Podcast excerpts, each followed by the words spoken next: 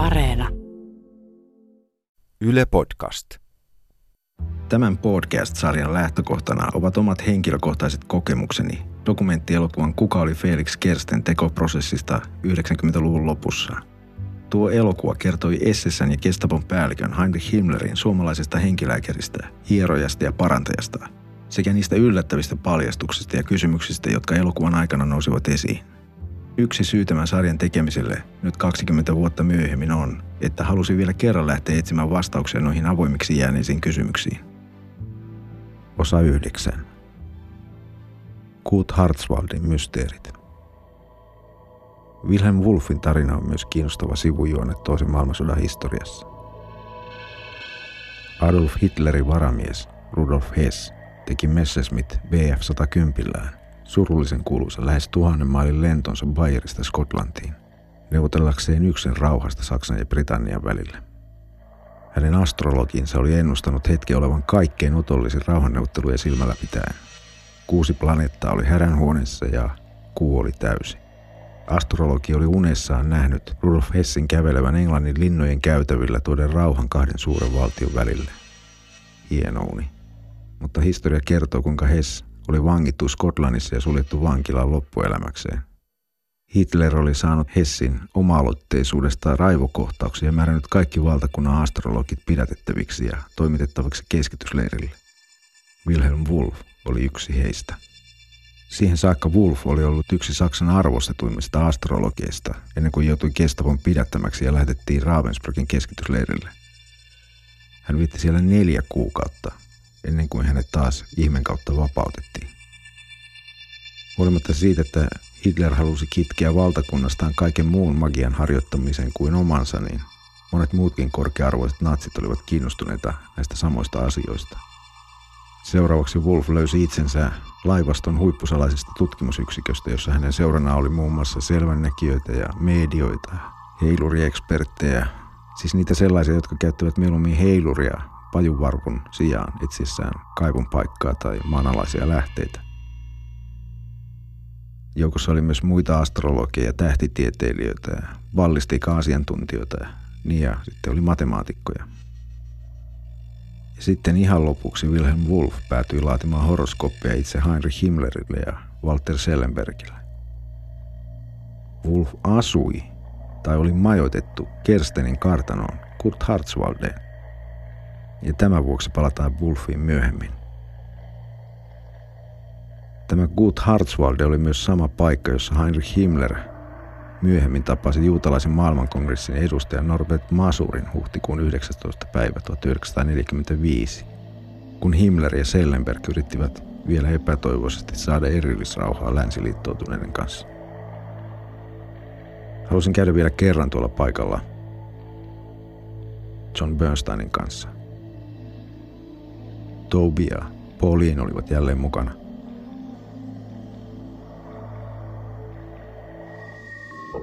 Siinä ajaessa me mietimme, että miltä se maisema oli mahtanut näyttää tuolloin 73 vuotta sitten.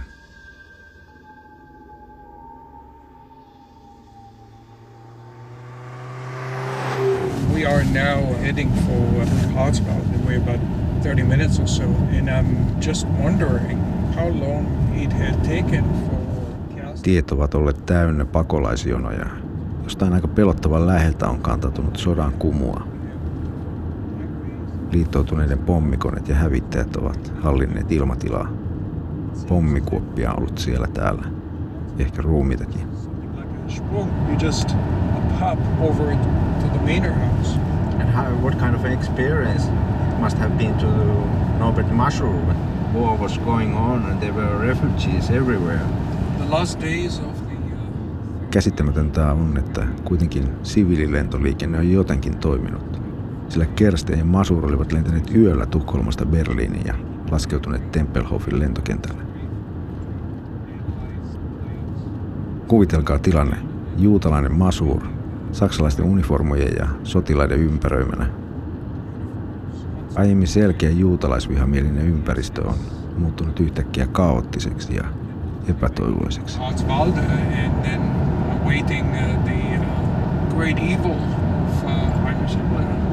Probably they were using the same roads. Ja sitten tietoisuus siitä, että kohta hän tapaisi erään suurimmista pahoista, Heinrich Himmlerin, joka halusi neuvotella rauhasta Hitlerin selän takana. Hartswalde sijaitsee 60 kilometrin päässä Berliinistä ja lähestyttäessä sitä paikkaa ymmärtää, että siihen aikaan se on ollut lähes metsässä. So how far are we? Um, it says the road. 200 metrin päästä käänny oikealle kohti Tannenweg. What did she say? After 200 meters, turn right to the Tannenweg. It should be here. Nykyisin suurta viljelysmaata reunustava peltotie oli joskus selvästi ollut komea ja kallis mukulakivillä päällystetty katu. So this is it. But this is the place.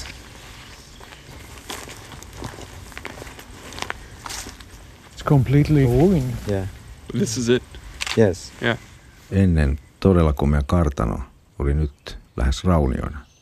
Ainoastaan tilalla työskennelleiden keskitysleirivankien majoitustilat olivat hiukan paremmassa kunnossa, koska yksi Kersteinin pojista oli jossain vaiheessa pyrkinyt kunnostamaan paikkaa, mutta projekti oli jäänyt kesken. Vankien rakentama metsästysmaja oli romahtanut, ja itse päärakennuskin näytti olevan ihan romahtamispisteessä. Tietyllä tapaa se oli aika historiallisen tapaamisen muistomerkki.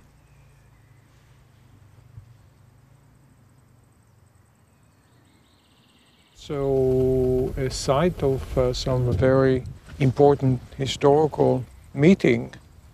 It's dilapidated, ruins, Sen talon rauniot jotenkin muistuttivat Kerstenin itsensä kertomaa tarinaa, joka myös oli saanut vuosien varrella lukuisia iskuja ja säröjä. to be, shall we say, controversial and mysterious, and, and as also as, as Tuolla jossain metsän takana täytyy sitten olla se bunkkeri, jonka saksalaiset olivat räjäyttäneet ennen venäläisten tuloa. Ringenberg told when the few days before the Russians came, they blew the bunker which is somewhere over there. I know those led to the cracks. Yeah. Oli aika käydä katsomassa sitäkin paikkaa. Do you have the satellite image? Yeah. If you look at the satellite image, there's some bunkers over there. Yeah, straight ahead. It's maybe only 50 meters away from the house. Alue näkyy aika selvästi Google Mapsissa. Siinä näkyy useita bunkkereita, mutta että osa niistä oli rakennettu vasta sodan jälkeen DDRn kansa-armeijan toimesta. Paikalle oli sijoitettu sodan jälkeen ohjustukikohta. Se olettamamme bunkkerialue, mihin tulimme, oli suljettu portilla ja varustettu kameravalvonnalla. Yeah. Do we need to explain something? I think so. yeah.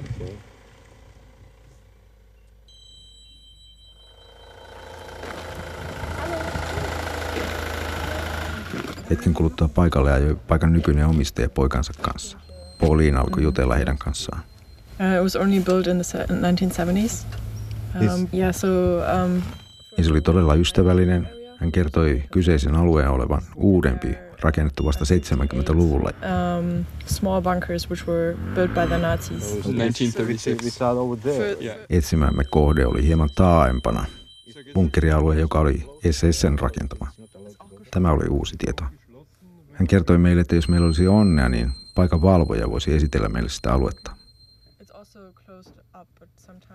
Tuo mies kertoi myös, kuinka paikalliset olettavat tuolla kyseisellä SS rakentamalla bunkkerialueella olleen myös lukuisia maanalaisia tunneleita. Osa on saattanut ulottua jopa Gut Hartswalden alle. underground tunnels, um, possibly under Harzwalde. Um, and Aikoinaan meille oli väitetty, että bunkkerit olivat olleet Wehrmachtin rakentamia, että niitä olisi ollut vain yksi. Mutta se, että ne olivat SS rakentamia, että niitä oli useita, mahdollisine maanalaisine tunneleineen, kenties Gut Hartswalden saakka, nyt alkoi kuulostaa tosi kiinnostavalta. Ajoimme sille toisellekin portille. Sielläkin oli kameravalvonta ja lähestymiskielto. Mutta koska se portti oli auki, niin lähdimme kävelemään sille alueelle. I mean, those actually look like paved roads. Uh, I think it's another close to a kilometer, maybe a little bit less, maybe 800 meters until we reach the main massive bunkers. Vastaamme tuli useita bunkkerirakennuksia, joista osa oli selvästi uudempia ja osa vanhempia. Serves the bunkers. There's- There is nothing else that this road does. Paikalla oli aikoinaan ollut valtava sotilasalue. like a warehouse, isn't it? And it's something that yeah. But there are lots of them here. How many did he say? Mies oli kertonut, että alueella on 68 bunkkeria ja siinä vaiheessa luulimme tietenkin, että nuo kaikki oli rakennettu silloin vuonna 1936. Kersteen kertoi hankkineensa Kut Hartswalde juuri vuonna 1936. 68 bunkers. And I think you can't really stress the remoteness of this place enough. There's no other reason to be out here. Where we are standing now, there are little more buildings and bunkers. Mutta mitä ihmettä siellä oli tehty? Miksi joku asuisi perheineen ammusvarastojen vieressä? military quarters. Yes. I think we're still a while, while away from the main group of bunkers. Ja toisaalta miksi SS antaisi jonkun siviilin asua niin lähellä valtavaa sotilasaluetta?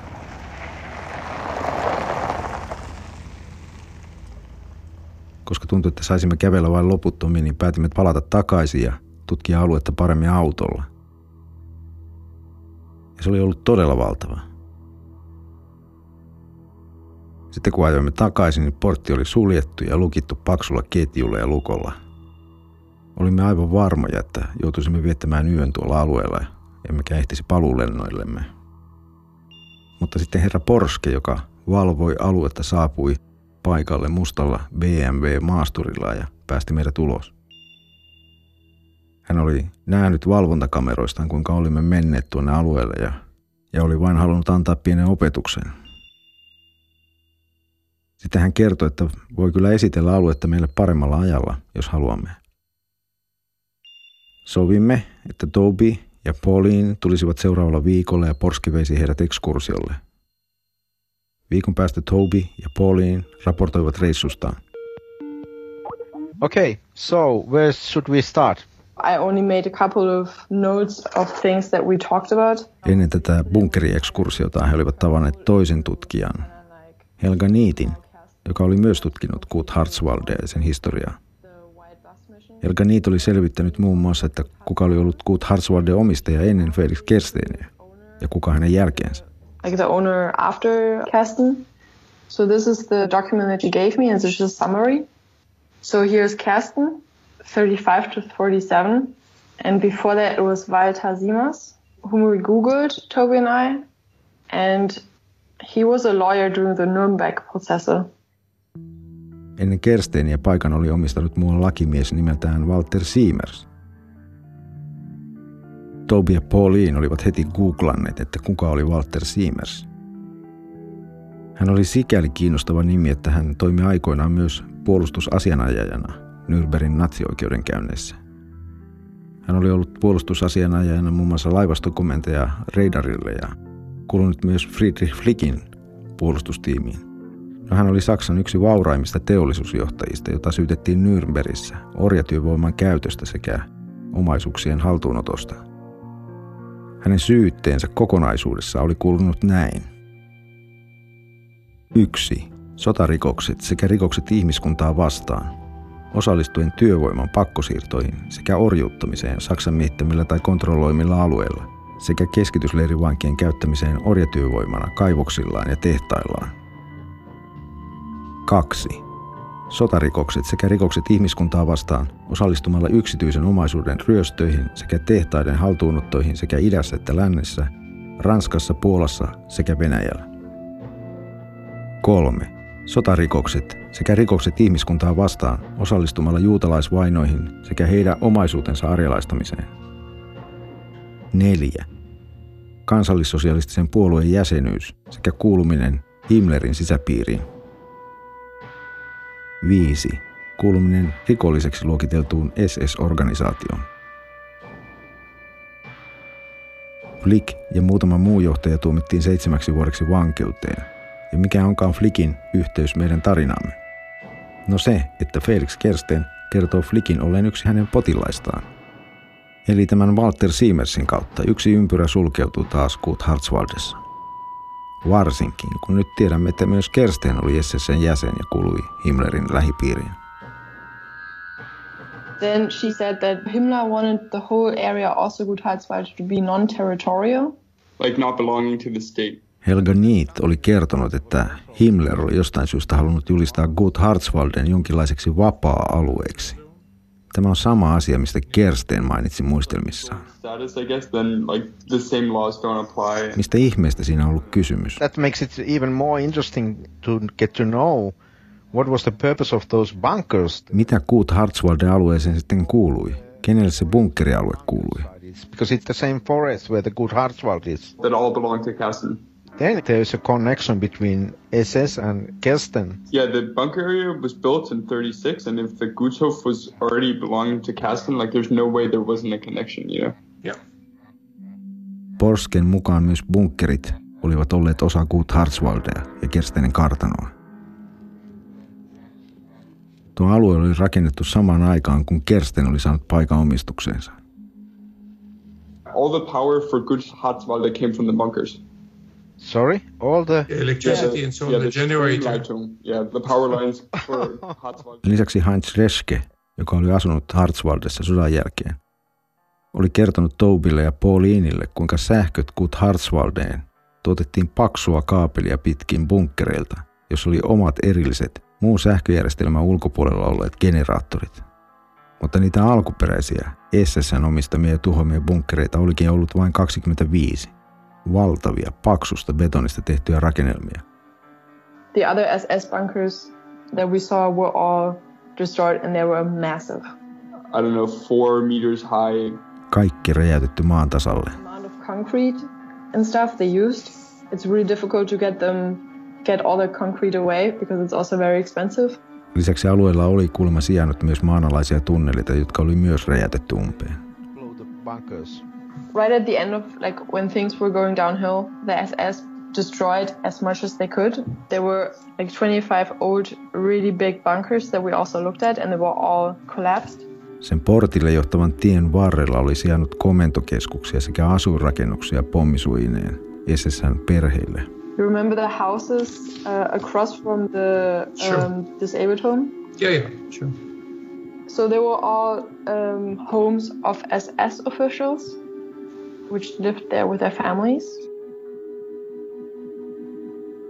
Siispä, Gut Hartswalde, SS-bunkkireineen, ei voinut olla vain jokin viaton ammusvarasto, sijoitettuna keskelle yksityistä omaisuutta. Ei mitään järkeä. Kun tuota aluetta on tarkastellut Gut Hartswaldesta päin, niin se on näyttänyt samalta kuin Kersten itsekin. Mukava ja lämpöisen oloinen, mutta jossain piilossa kulki näkymätön kaapeli, joka oli suorassa yhteydessä natsikoneistoon. No tämän jälkeen tuntui vielä oudommalta se Klingenbergin kertoma yksityiskohta Ruotsin punaisen ristin ajoneuvon vierailusta Gut Hartswaldessa. Tuona samaisena yönä, jolloin muut ajoneuvot olivat evakuoimassa vankeja läheiseltä keskitysleiriltä. Kerroin tästä löydöstämme Boris Salomonille, joka kertoi laittavansa selvityspyynnön Bundesarchiviin sekä Stasi-arkistoon.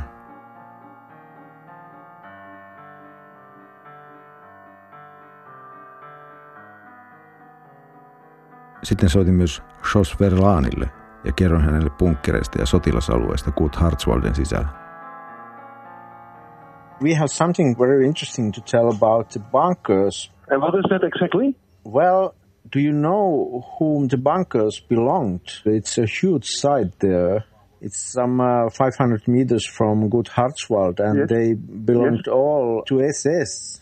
It has been some kind of a huge base, actually. And the SS, they blew all the bunkers before the Soviets came to the area, and uh, they had an independent uh, power system there. So they were independent for all the electricity. But uh, the interesting detail is that there were also power supply going to the Good Hartswald.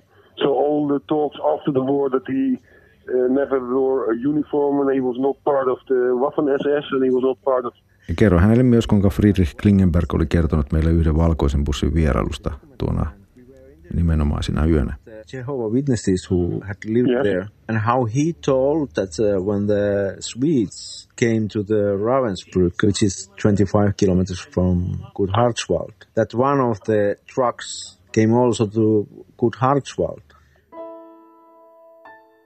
Jos oli myös hämmästynyt ja lupasi soittaa minulle seuraavana päivänä. Hän lähetti minulle linkin erääseen kirjaan. Was that new for you? Yes, I think I have read that book 20 years ago, but when I was looking at it now, it was in a totally different light. Yeah.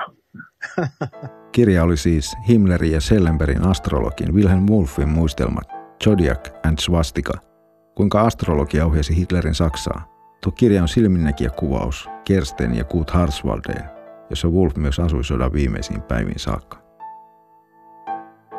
Sarjan on äänittänyt Arto Koskinen ja Ville Välimäki, ohjannut ja leikannut Arto Koskinen ja myös käsikirjoittanut yhdessä John Bernsteinin kanssa. Äänisuunnittelun ja musiikin on tehnyt Kimmo Vänttinen sekä miksannut Kimmo Vänttinen ja Juuso Heikkilä.